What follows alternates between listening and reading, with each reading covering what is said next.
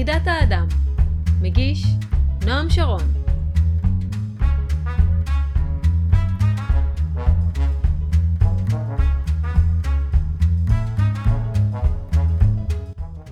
נובטים מאוויי הנפש, צומחים מעשי הרצון, מבשילים פירות החיים. חש אני את גורלי, גורלי מוצא אותי. חש אני את כוכבי, כוכבי מוצא אותי. חש אני את מטרותיי, מטרותיי מוצאות אותי. נפשי והעולם חד הם. הופכים החיים בהירים יותר סביבי. הופכים החיים קשים יותר בשבילי. הופכים החיים עשירים יותר בתוכי. חידת האדם, פרק 11, קרמה, חלק ראשון. משימת חייו המקורית של רודולף שטיינר הייתה להביא לעולם את ידע הקרמה וההתגשמות החוזרת. כבר בשנת 1902 הוא ניסה להרצות בנושאים הללו לתלמידיו, אך דבריו לא התקבלו באוזן טובה. כנראה שהתנאים אז עדיין לא היו בשלים. רק בשנת 1924, שנה שלמעשה הייתה שנת הפעילות האחרונה של חייו, בשלו התנאים להבאת הידע על הקרמה, ובשנה זו הוא העניק יותר מ-80 הרצאות בנושא זה. ההרצאות תורגמו לעברית ופורסמו בסדרה יחסי קרמה. נראה שלא ניתן להבין את האנתרופוסופיה לעומק מבלי לקבל את הרעיון של היוולדות חוזרת וחוק הגורל, קרמה. אלו שני עמודי יסוד שעליהן נסמכת כל תפיסת העולם האנתרופוסופית. כיצדה בסיסית לפני היציאה לפרק, אומר לכם שהתגשמות חוזרת משמעותה היא שהאדם הוא ישות נצחית, העוברת לסירוגין בין סף החיים והמוות. כשאדם נולד על האדמה, הוא מת בעולם הרוח, ולהפך. כשאדם מת פה, על האדמה, הוא נולד בעולם הרוח. ובין התגשמות להתגשמות, עובר האדם מסע התפתחותי, שתכליתו להפוך מישות נבראת לישות בוראת. הקרמה, או חוק הגורל, הוא החוקיות שפועלת בין התגשמות להתגשמות. יש בה חוקיות של סיבה ותוצאה, והמחולל הגדול שלה הוא המעשים שלנו. נסיבות חיינו הן תוצאה של קרמת העבר שלנו, ובכל רגע נתון יש בידינו את החופש ליצור לעצמנו את הקרמה הטובה של העתיד. הלימוד של הקרמה מהזווית האנתרופוסופית אינו דרך לעשות מיסטיפיקציה של המציאות כדי לברוח ממנה.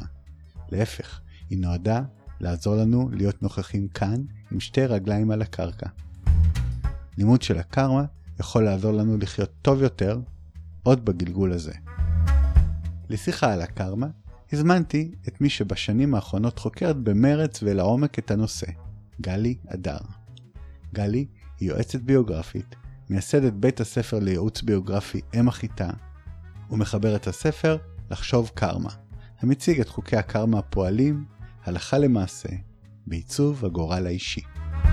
אחרי השיחה עם גלי, נעבור לשיחה קצרה עם דוקטור מיכאל גורבונוס, רופא שיניים המעניק טיפולי אורתודנטיה אלטרנטיבית ומיישר שיניים בשיטה תפקודית, ללא גשר וללא רסן.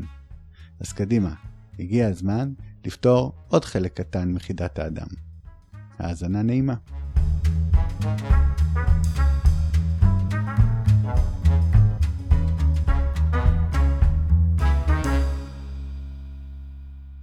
שלום גלי.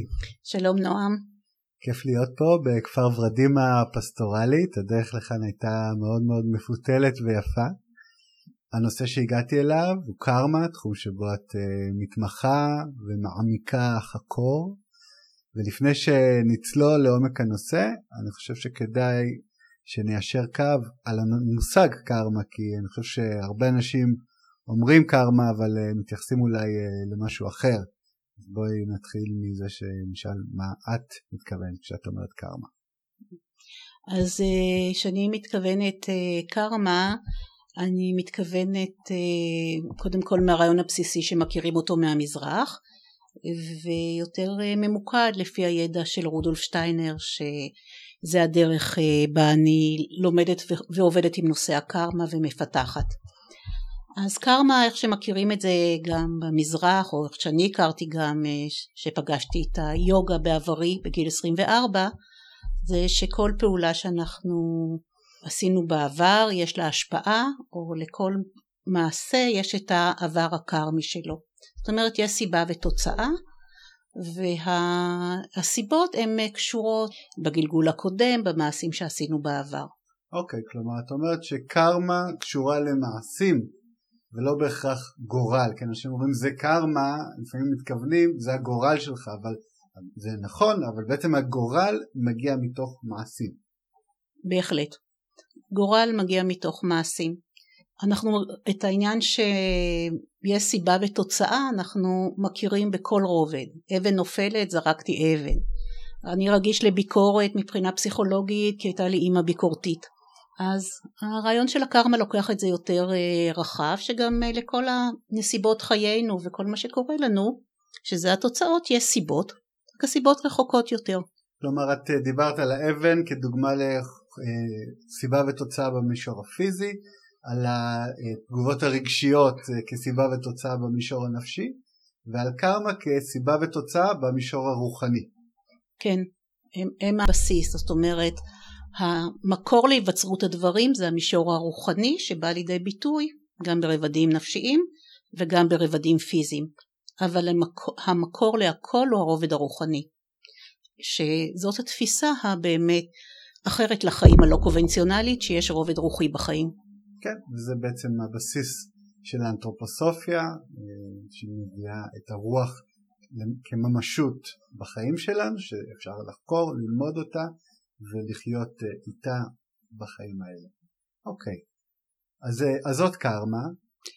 כן, אבל זה החלק הראשון של הקרמה כי במובן הזה כל מי שמאמין גם בבודהיזם או בזרמים אחרים יק, יקבל את ההנחה הזאת. נכון. האמירה של שטיינר לוקחת את זה ככה לכמה כיוונים אחרים. כלומר שטיינר לקח את רעיון הקרמה ופיתח אותו מעבר למה שמדברים עליו בפילוסופיות המזרחיות. כעל קרמה. אה, לא במקום אלא בנוסף. כן כן, הוא הוסיף לזה עוד קומה. כן, כן עוד מספר אה, קומות והתייחסויות שמתאימות לרוח התקופה. אוקיי, אז בואי ניכנס לעומק הקורה, מהם הקומות האלה?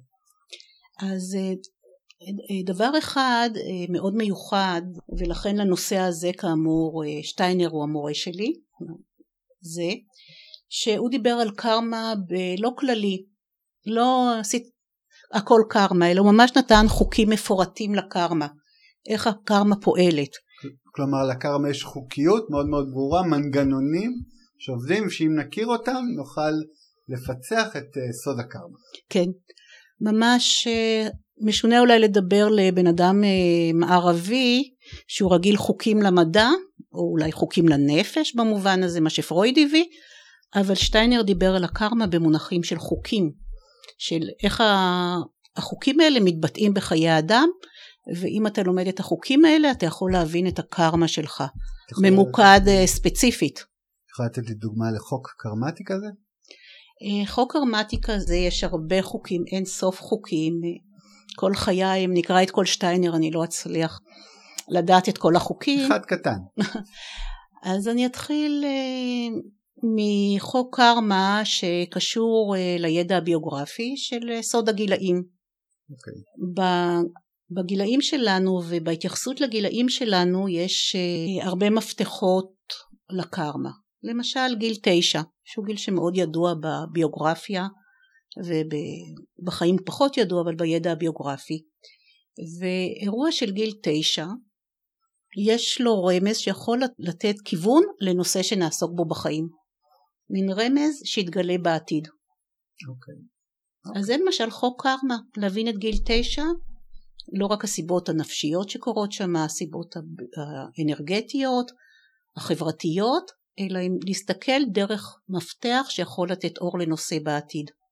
אוקיי, okay, אני אפתח פה סוגריים ואגיד למאזינים שלנו שבעצם אם לוקחים את כל נושא של חוכמת הגילאים ומוסיפים לה את הקרמה, נולד לנו התחום של הייעוץ הביוגרפי שזה תחום אה, ייעוץ מאוד מאוד אה, מפותח שנולד מתוך האנתרופוסופיה, גלי גם את יועצת ביוגרפית אבל זה לא הנושא שלנו, אני סוגר פה את הסוגריים, ייעוץ ביוגרפי, אולי גם אליו נגיע באחד מהפרקים של הפודקאסט הזה, אבל פה אנחנו חוזרים לנושא של הקרמה שמן הסתם קשור מאוד ומופיע בתהליכים הטיפוליים של הייעוץ הביוגרפי, אבל הוא גם משהו שהולך הרבה מעבר לייעוץ הביוגרפי ומשפיע על כל החיים שלנו בכל רגע נתון. כן, okay, בהחלט. שזה קר מאוד רחב את הייעוץ הביוגרפי לקחת דרך הסודות של הקרמה. אבל זה, זה באמת כיוון אחד. אוקיי. Okay. אז ביקשתי דוגמה לחוק, נתת לי דוגמה לחוק? תמשיך. דוגמה ל... לפני שמדברים על חוקי הקרמה צריכים uh, אולי לדבר על הבסיס העיקרי של הקרמה. אולי לא במובן של חוק אלא הבנה בסיסית שלכל מעשה יש תוצאה והמעשים והתוצאות קשורות לשאלה המוסרית של ההתנהגות של, הבן, ההתנהגות של אדם. זאת אומרת השאלה המוסרית. המוסרית. כן. כשיוצאים לדרך לדבר על קרמה אז אפשר להגיד שהחוק הבסיסי או ההנחה הבסיסית ששאלת הקרמה נוגעת בשאלת המוסר. אוקיי, אז אני רגע לפני שניכנס יותר לעומק לשאלת המוסר שהיא מאוד מעניינת אני רוצה רגע לזקק איזשהו משהו שככה אמרת על הדרך מקודם שבעיניי הוא מאוד מאוד חשוב שכל מעשה שאנחנו עושים יש לו תוצאה כלומר כל דבר שאנחנו עושים יהדהד חזרה אלינו אם זה בגלגול הזה או בגלגול הבא זה איזשהו חוק גם מאוד מאוד בסיסי של הקרמה. בהחלט כן. אוקיי. ואת אומרת שבתוך זה לאלמנט המוסרי יש את החשיבות העליונה ביותר.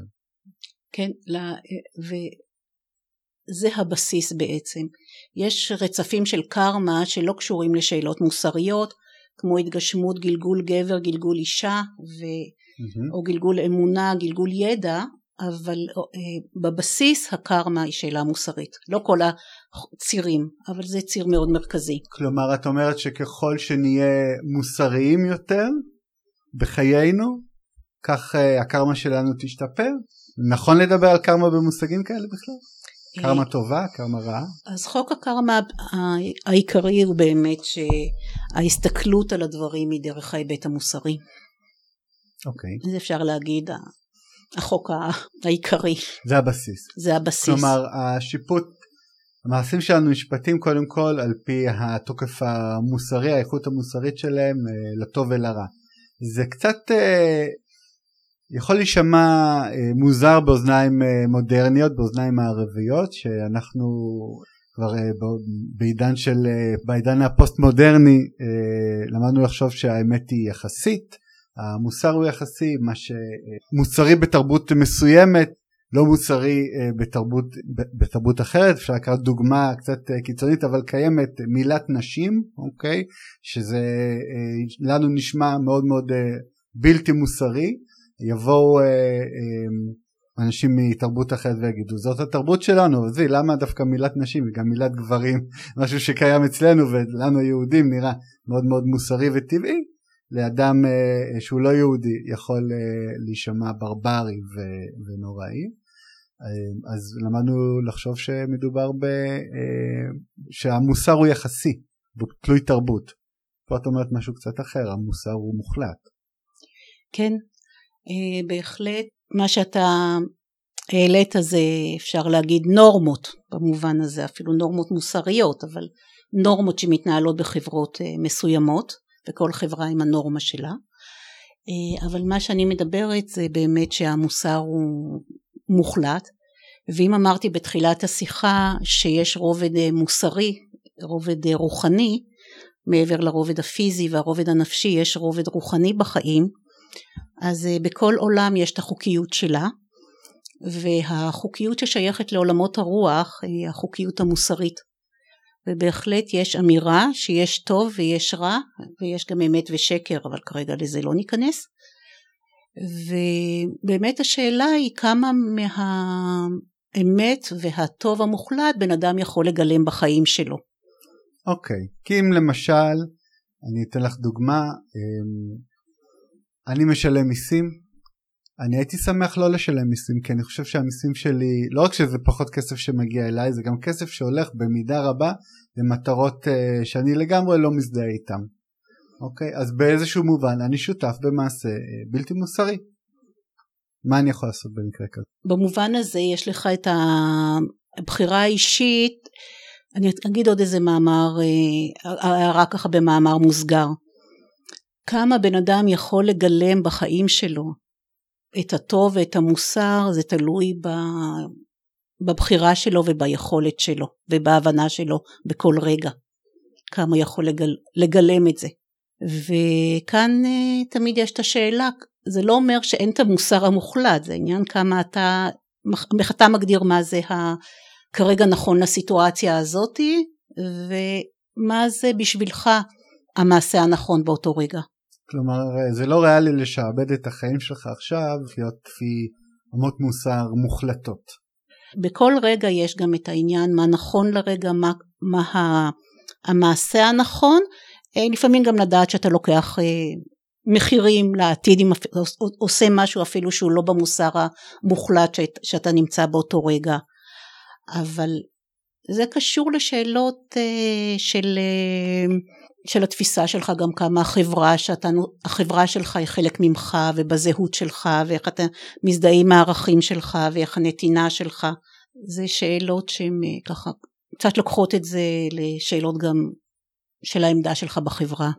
ושהעמדה שלך ביחס לחברה. ביחס לחברה כן וכן וגם כמה הכוח שלך בחברה הזאת להתנהל אבל הנושא של המוסר הוא קשור מאוד, מה שאמרת, שאלת אותי עכשיו, זה קשור להתנהגות עכשיו שתעצב את ההתנהגות שלך בעתיד במובן הזה, המעשה הנכון. נכון. זה, זה כיוון אחר, אחד להתייחס על קרמה. אוקיי. איך המעשים שלך בהווה קובעים את העתיד. שזה מה שבעיניי יותר מעניין, כי אנחנו עכשיו בהווה ופנינו אל העתיד. כן, ויש את הזווית של איך כל הדברים שקורים לך בחיים, הסבל שלך, המפגשים שלך עם אנשים, אוקיי. כלומר... איך, איך העבר עיצב אותם. זאת אומרת, יש שתי זוויות להסתכל. כן, כן, כן, אפשר לעשות את החקירה הזאת אחורה גם, כדי לנסות להבין מה קורה לך עכשיו, או מה קרה איתך בחיים האלה, ואני מניח שזה יותר מעסיק את מי שנולד, אה, קרה לו איזשהו אירוע מצער, או נולד עם איזושהי מחלה, או חלה באיזושהי מחלה, מכה, קיבל בחייו איזושהי מכה, ואז הוא מתחיל לשאול את עצמו את השאלה, מה גרם לזה לקרות ומה בהתנהלות שלי בעבר גרם לזה לקרות כי בעצם התפיסה של הקרמה אומרת שיש פה אחריות מוחלטת כל מה שקורה לי הוא באחריות שלי. כן שזה כיוון אחד שבאמת מביא הרבה אנשים לשאלות האלה מה, מה המשמעות של הסבל שלי. בייחוד הרבה פעמים אנשים שעשו עבודה נפשית ומכירים את הדינמיקות ואת הגורמים הנפשיים שעולה השאלה אז אוקיי אז מה המשמעות של כל הדבר הזה למה הייתי, הייתי צריכה את הקשר הקשה הזה או הורים עם נסיבות חיים קשות. אז אני רוצה להקשות עלייך עוד קצת. מגיעה אלייך מטופלת לקליניקה שעברה התעללות מינית. איך אפשר להגיד לנערה כזאת שהיא הביאה את זה על עצמה אם בהתנהגות עכשיו או בהתנהגות אה, שלה ב... אי אלו גלגולים קודמים. זה אמירה מאוד מאוד קשה להגיד לבן אדם בסיטואציה כזאת. אז קודם כל אה, לבני נוער או לאנשים שעוברים זה לא אומרים דברים כאלה כי זה לא, נכ, לא נכ, נכון. לא נכון להגיד או לא, לא נכון שזה נכון? אה, לא זה לא נכון אה, זה לא נכון זה לא אין, אין מה להגיד כי זה לא תורם כלום ו... בטח מבחינה טיפולית ולא המעשה הנכון הנדרש. זה לא ה... זה במובן מסוים זה, זה לא, לא קשור לדוגמה ספציפית, זה קשור להבנה כללית שצריכים להחליט כל בן אדם לגורלו, mm-hmm. או שהוא הסובייקט היוצר של חייו, או שכל נסיבות החיים משפיעות עליו. וזו החלטה פנימית שבן אדם אה, צריך לקחת כי אם אני הסובייקט היוצר של החיים שלי mm-hmm. ואני יוצר של החיים שלי אז אה, זה מאה אחוז. כמובן שאם נולדים לנסיבות אה, מסוימות אז הנסיבות ממשיכות להשפיע עליך. כמובן שאתה אם נולדת למשפחה מסוימת שיש שם ביקורתיות, הביקורתיות תשפיע עליך ואתה תהיה רגיש לביקורתיות בחייך, אבל אה, ההנחה הבסיסית היא שאתה יוצר את חייך בכל רגע ולאורך כל הגלגולים ואתה הבוחר. ואם יש לבחור בין שתי האופציות האלה, אז זו החלטה פנימית. בין להיות קורבן או להיות היוצר של החיים שלך. עד הסוף במובן הזה. עניין של גישה קודם כל. כן, עד הסוף, כאמירה פנימית. ומתוך זה לצאת לכל שאלה וגם לשאלות קשות אה, של גורל, של אה, גורל קשה ואנשים, כולנו חיים בעולם קשה מאוד, לא צריכים לקחת דוגמאות קיצוניות כן. או לא קיצוניות בשביל אה, שהחיים קשים. אוקיי, בסדר, אז את התחלת לדבר על חקירה קרמטית אחורה. האם זה כלי שהוא נגיש לנו, איך עושים דבר כזה, האם זה נכון בכלל להתעסק בגלגולים קודמים. אה, אני אתן לך עוד אה, דוגמה, שוב אני קצת לוקח את זה לשדה טיפולי.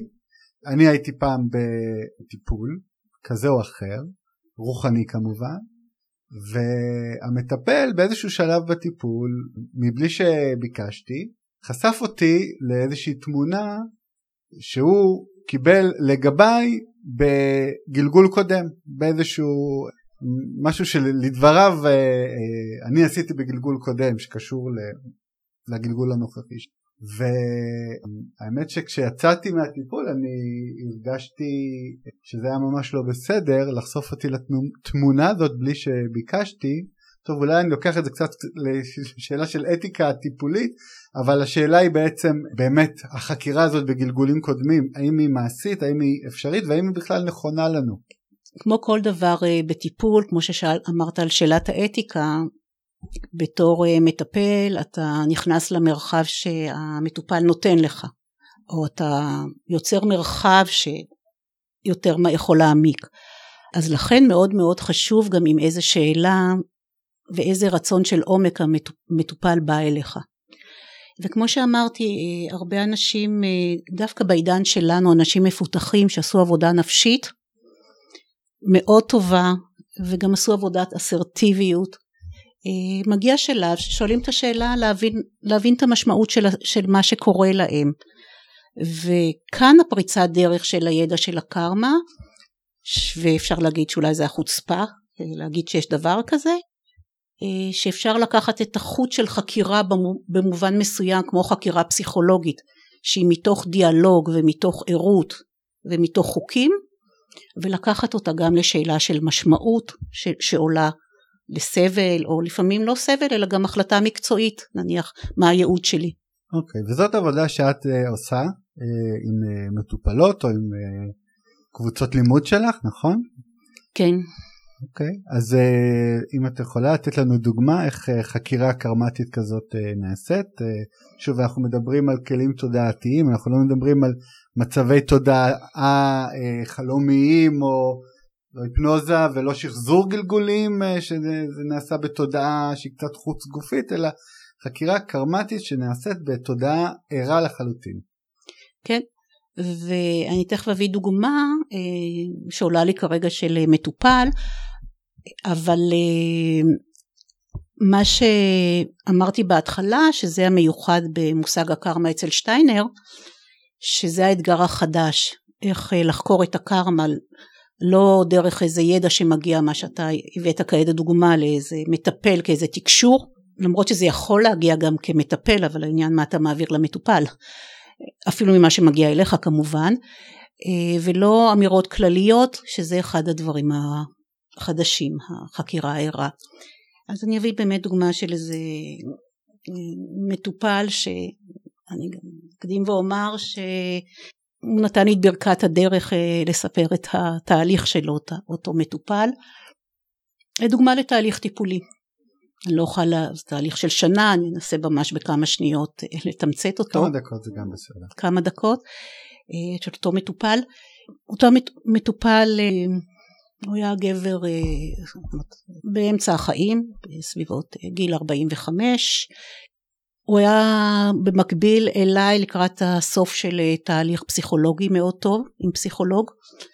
הוא היה בסוף, לקראת סוף של תהליך גירושים שלווה גם טיפול, באותו טיפול פסיכולוגי.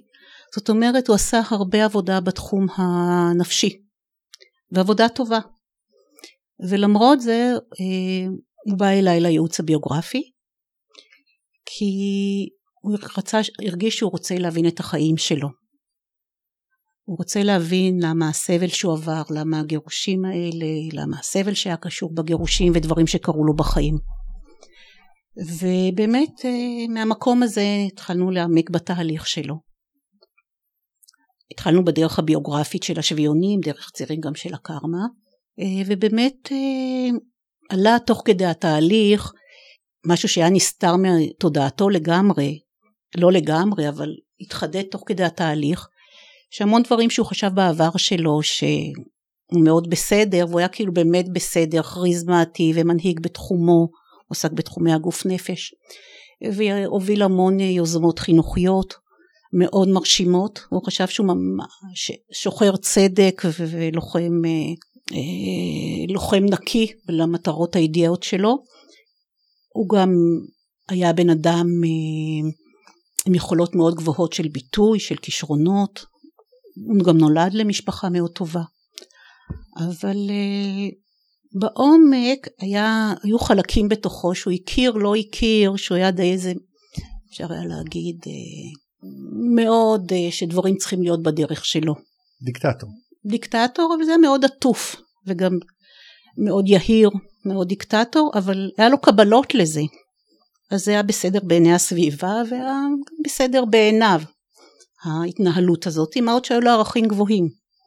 אבל uh, הנקודה שהגיעה לאמצע החיים, הוא לא הגיע לזוגיות שהוא ייחל לה, הוא לא ידע להיות בקשר שוויוני, גם בקשרים הוא תמיד הרגיש להיות המוביל ומי שאיתו צריכה להוביל ללכת לפי הרצונות שלו וזה נראה לו טבעי עד שקרה לו את הברקס של המשברים של הגירושים האחרונים זה לא היה הגירושים הראשוניים שלו. אה זה הכל גירושים. גירושים שניים שלו כן. הוא ראה שזה דפוס שחוזר שבאיזשהו שלב הוא לא מצליח לשאוף לקשר אה, מספק. ודבר העסק עסק שהוא בנה מאוד בהצלחה. העובדים שלו התמרדו נגדו ודי לקחו לו את העסק. הוא לא היה רגיש לספירה האנושית עם אותם עובדים. הוא בכלל לא הבין מה קורה בנפש שלהם והדינמיקה, הוא היה כל כך עסוק בנרקסיזם שלו משהו, כן. והכל ב... נעצר לו בבום, הפסדים כלכליים עם העסק, שהיה בתחום רוחני העסק, גוף נפש. אישה שהייתה על רמה אבל שמה לו ברקס שמה, כולל שאלת ה... אם הילדים שלו היה פשוט. יצאו ממנו חלקים שהוא פשוט היה בשוק מהם. כל החיים שלו התרסקו, זה, זו התמונה שאת מתארת. כל מה שהוא בנה, מעשה ידיי טובים בים. כן, ויצאו ממנו חלקים שלא בדיוק היו עם הדימוי האידיאלי שלו על עצמו, כ... האידיאלי על עצמו. אוקיי. Okay. התחילו לצאת חלקים, וכאן התחילה החקירה באמת של חיבור לאותם חלקים שהיו ככה בעומק נשמתו ולראות איך הם אה, היו כל הזמן אבל הוא לא הבין את, הוא, הוא כאילו לא, לא היה מזוהה עם החלקים האלה. הוא הדחיק אותם. הוא היה יכול פשוט להתעלם מהם, לחיות את חייו, בלי לתת להם מקום. בלי לתת להם מקום, והוא הרגיש, וכאן העניין גם מאוד חשוב בין הרובד הנפשי של הרובד הפסיכולוגי, mm-hmm. שהוא הוא היה מוכן אה, להכיר בהיבטים השליליים והאפלים בישו, ב, בתוכו. הוא היה מוכן לתהליך. הוא היה מוכן לתהליך, הוא אפילו חיפש את זה במובן הזה, כי הוא הרגיש שרק ברובד הזה הוא יוכל אה, לעבור פאזה. שרק אם הוא יתחבר לחלקים האפלים האלה יותר בתוכו. ולתת להם מקום, ולהבין, הוא לא כל כך האמין בגלגול נשמות במובן הזה, הוא דווקא בא ממקום אה, תרבות, לא ממקום, אבל הייתה לו פתיחות אה, לקחת אחריות על הרבדים האפלים בתוכו וגם אולי פחות חשוב אה, מה בדיוק הוא היה בעבר הקרמי שלו mm-hmm. אלא להבין את הרעיון שהרבדים האלה היו מההתחלה בישות שלו והיה להם תפקיד ובגיל אמצע החיים זאת הייתה הזדמנות שלו גם לעשות טרנספורמציה עם אותם, להכיר באותם חלקים ואז לעבור פאזה. אוקיי. זה הרקע? ועכשיו מה עשיתם? אז מצד אחד זה היה המסע הציר של עבודה עם הגילאים, לראות איך האבנים היו שם לאורך כל הדרך. אפילו אירוע פשוט שהוא באיזשהו שלב בתיכון החליט ללכת ללמוד בבית ספר אחר בארץ אחרת ונראה לו מה זה טבעי וההורים שלו היו שבורים מזה ובכלל הוא לא הסתכל על זה שההורים שלו שבורים מזה. כל כך הוא חשב שממה זה בסדר? כי כי זה בסדר הוא הולך עם הרצון שלו והוא לא, לא, לא בכלל בהכרה להסתכל מה המעשים שלו עושים לסביבה שלו. הוא גם היה נחמד ומוצלח אז איכשהו ככה זרם לו. טוב גיל 16 זה באמת uh, מאפיין שלא כל כך אכפת. לא חושבים לעומק על ההשלכות של המעשים שלך איך זה גורם לאחרים להרגיש.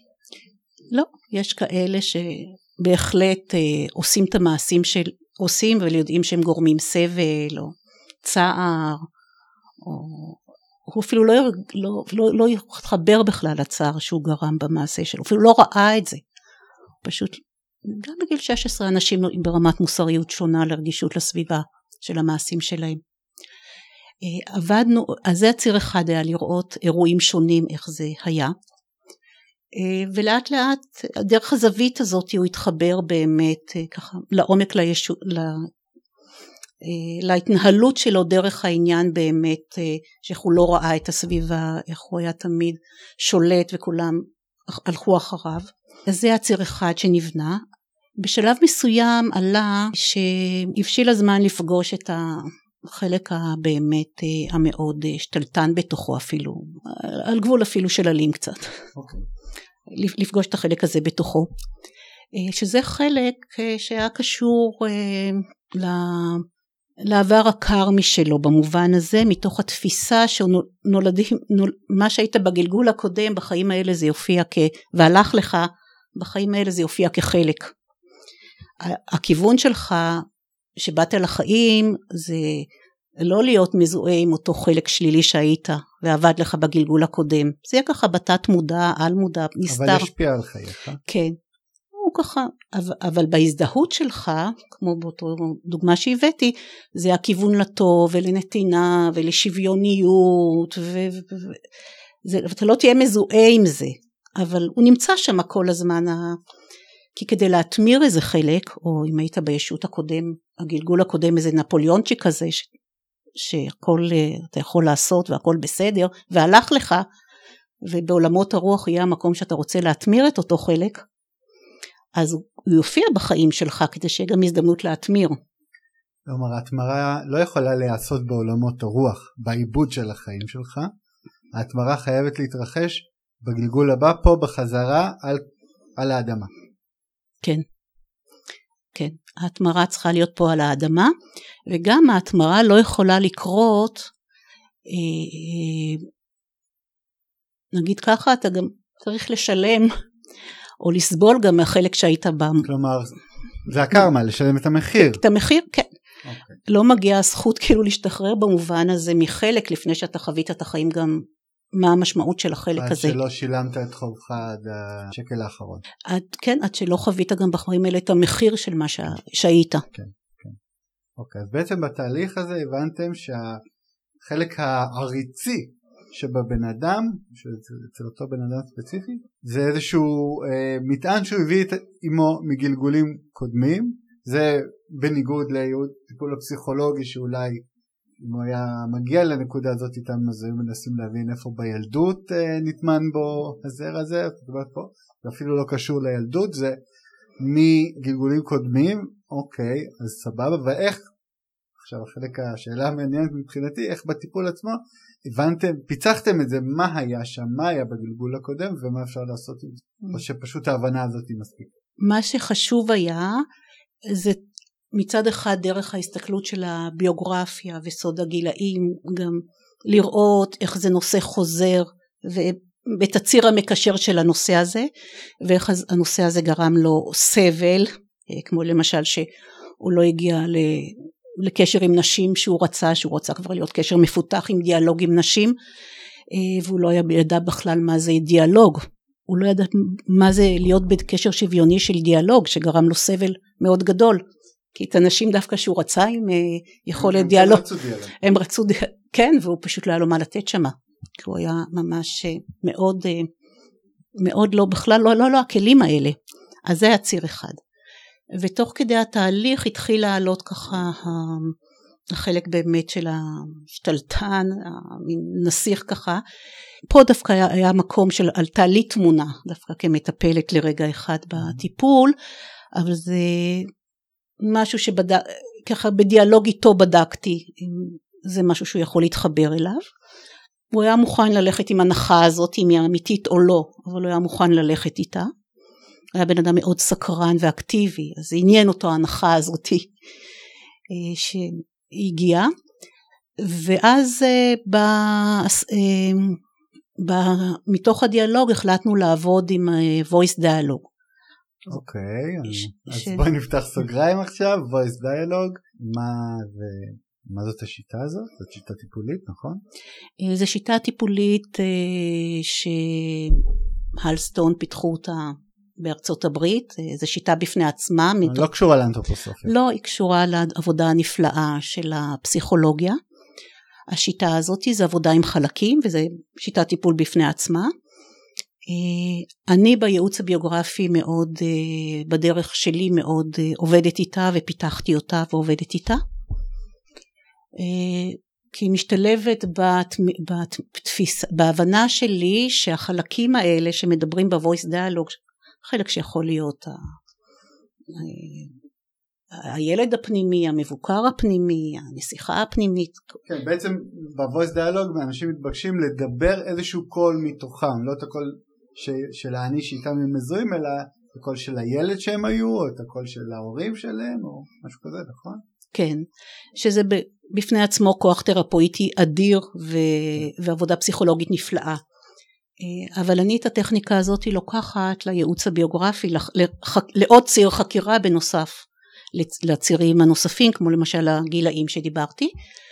ובציר הזה אה, באמת מתוך האמונה שכל, שאם יש חלק בתוכנו שהוא לא מודע, הוא נמצא שם והוא קשור לאישיות ש, שהיינו בה שהייתה מרכזית בגלגול הקודם ובגלגול הזה היא תופיע כחלק. ולהתחבר לחלק הזה.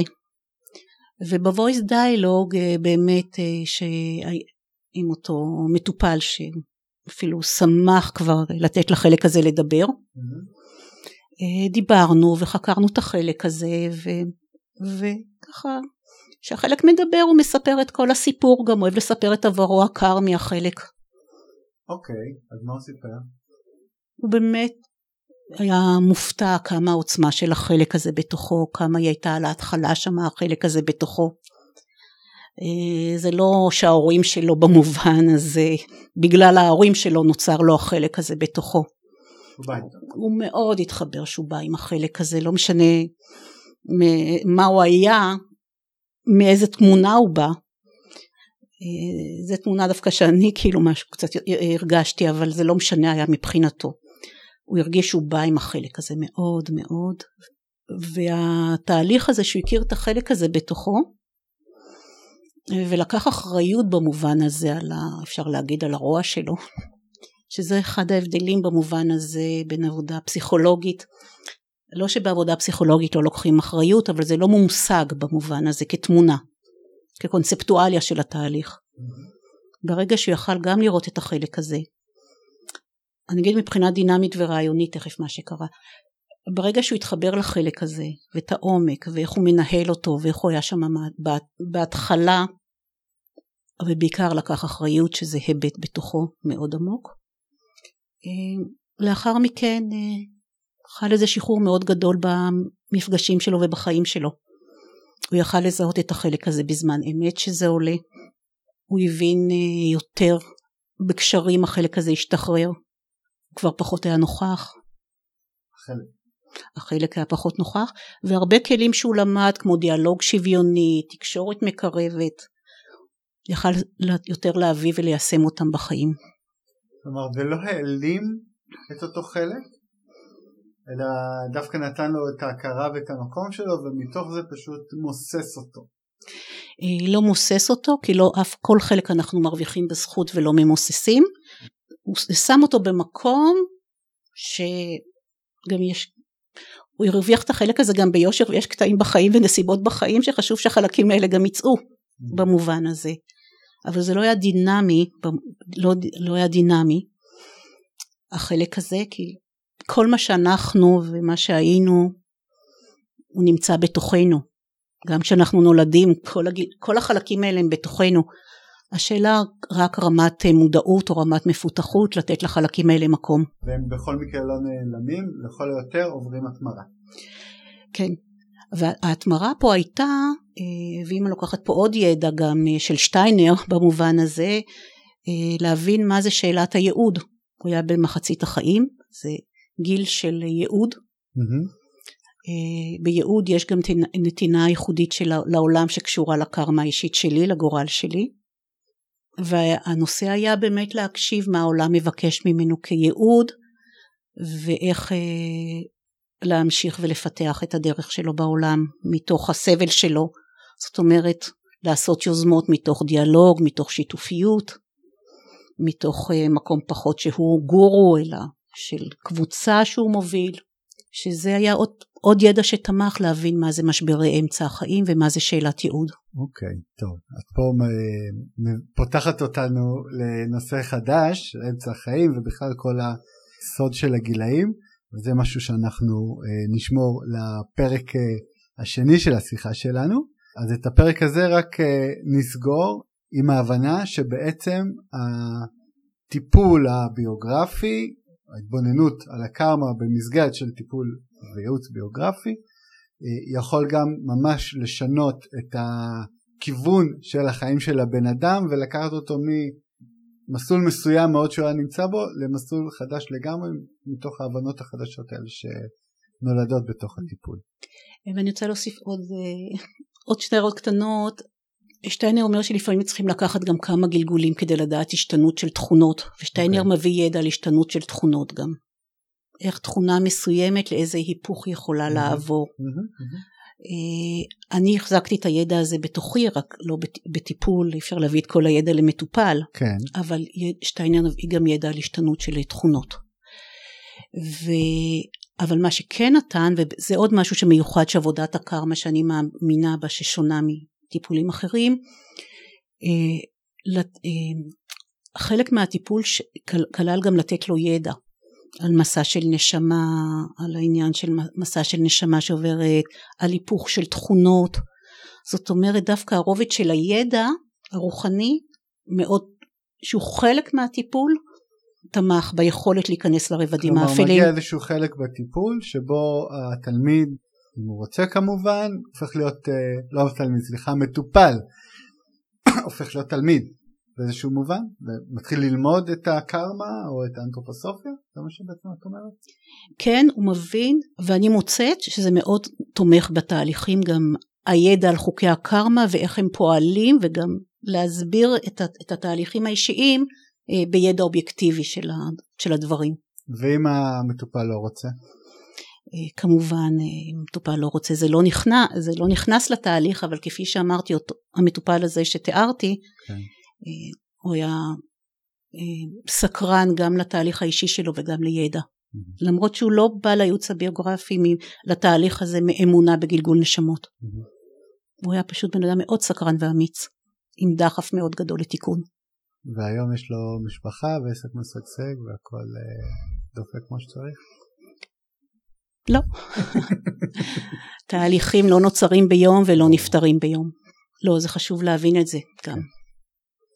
מאה אחוז, גלי, תודה רבה על השיחה המרתקת הזאת, ואנחנו ניפגש שוב בפרק הבא ונמשיך עם השיחה המרתקת ועוד נושאים, הזכרנו את סוד הגילאים ועוד uh, נושאים רבים, אז uh, ניפגש שוב.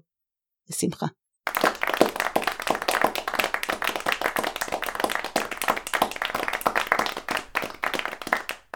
שלום, אה, שמי דוקטור מיכאל גרבנוס, אני רופא שיניים וב-15 שנה האחרונות אני מתעסק באישור לסטות אה, בשיטה לא אגרסיבית.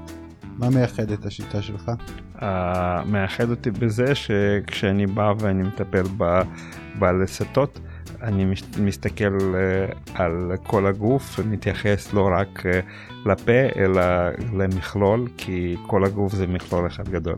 תגיד לי דוקטור, מעבר לפן האסתטי, למה חשוב לאשר לסטות? חשוב לאשר לסטות כי, כי הפה זה, זו מערכת לדעתי הכי חשובה שיש בגוף כי מתקיימים או מתבצעים בה המון המון אה, פעולות כמו נשימה, בלייה, אכילה, לעיסה, דיבור וכך הלאה ושחשוב מאוד שהמערכת הזאת לא רק אה, תהיה יפה מבחינה אסתטית או מבחינת השיניים אלא גם תפקודית שכל התפקודים שצריכים לקרות אה, בפה או בפנים הם יקרו.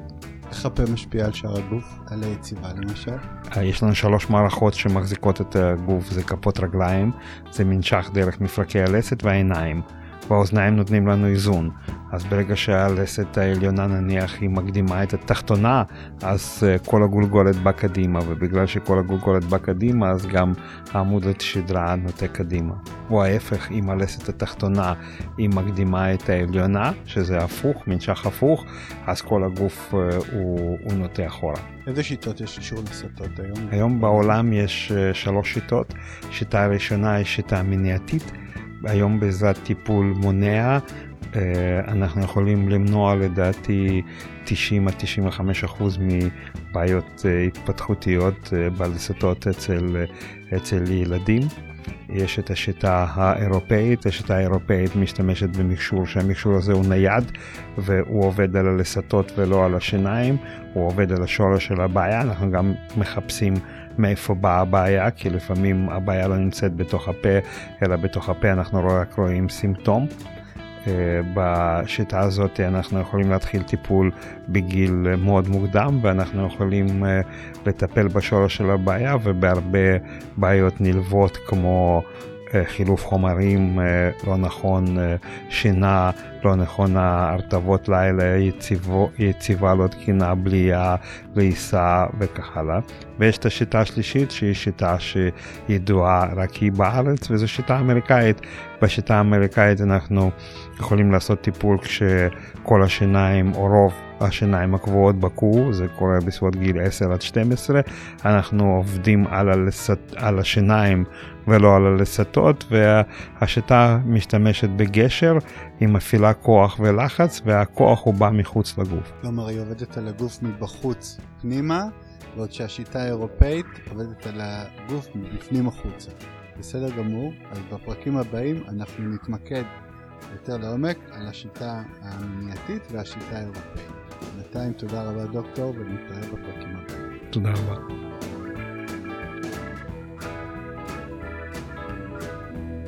אז, זה היה החלק הראשון של שיחתנו עם דוקטור מיכאל גורבונוס. בפרקים הבאים נשמע על אורתודנטיה מניעתית, על השיטה התפקודית לאישור שיניים ועל נשימה נכונה. אם אתם מעוניינים לפנות לדוקטור גורבונוס ולהגיע אליו לפגישת ייעוץ חינם, אתם מוזמנים להיכנס לאתר שלו, גורבונוס co.il, g-o-r-b-o-n-o-s.co.il, או להתקשר ולתאם פגישה במרפאת תל אביב או במרפאת קריית ביאליק, במספר 04 87 37 122.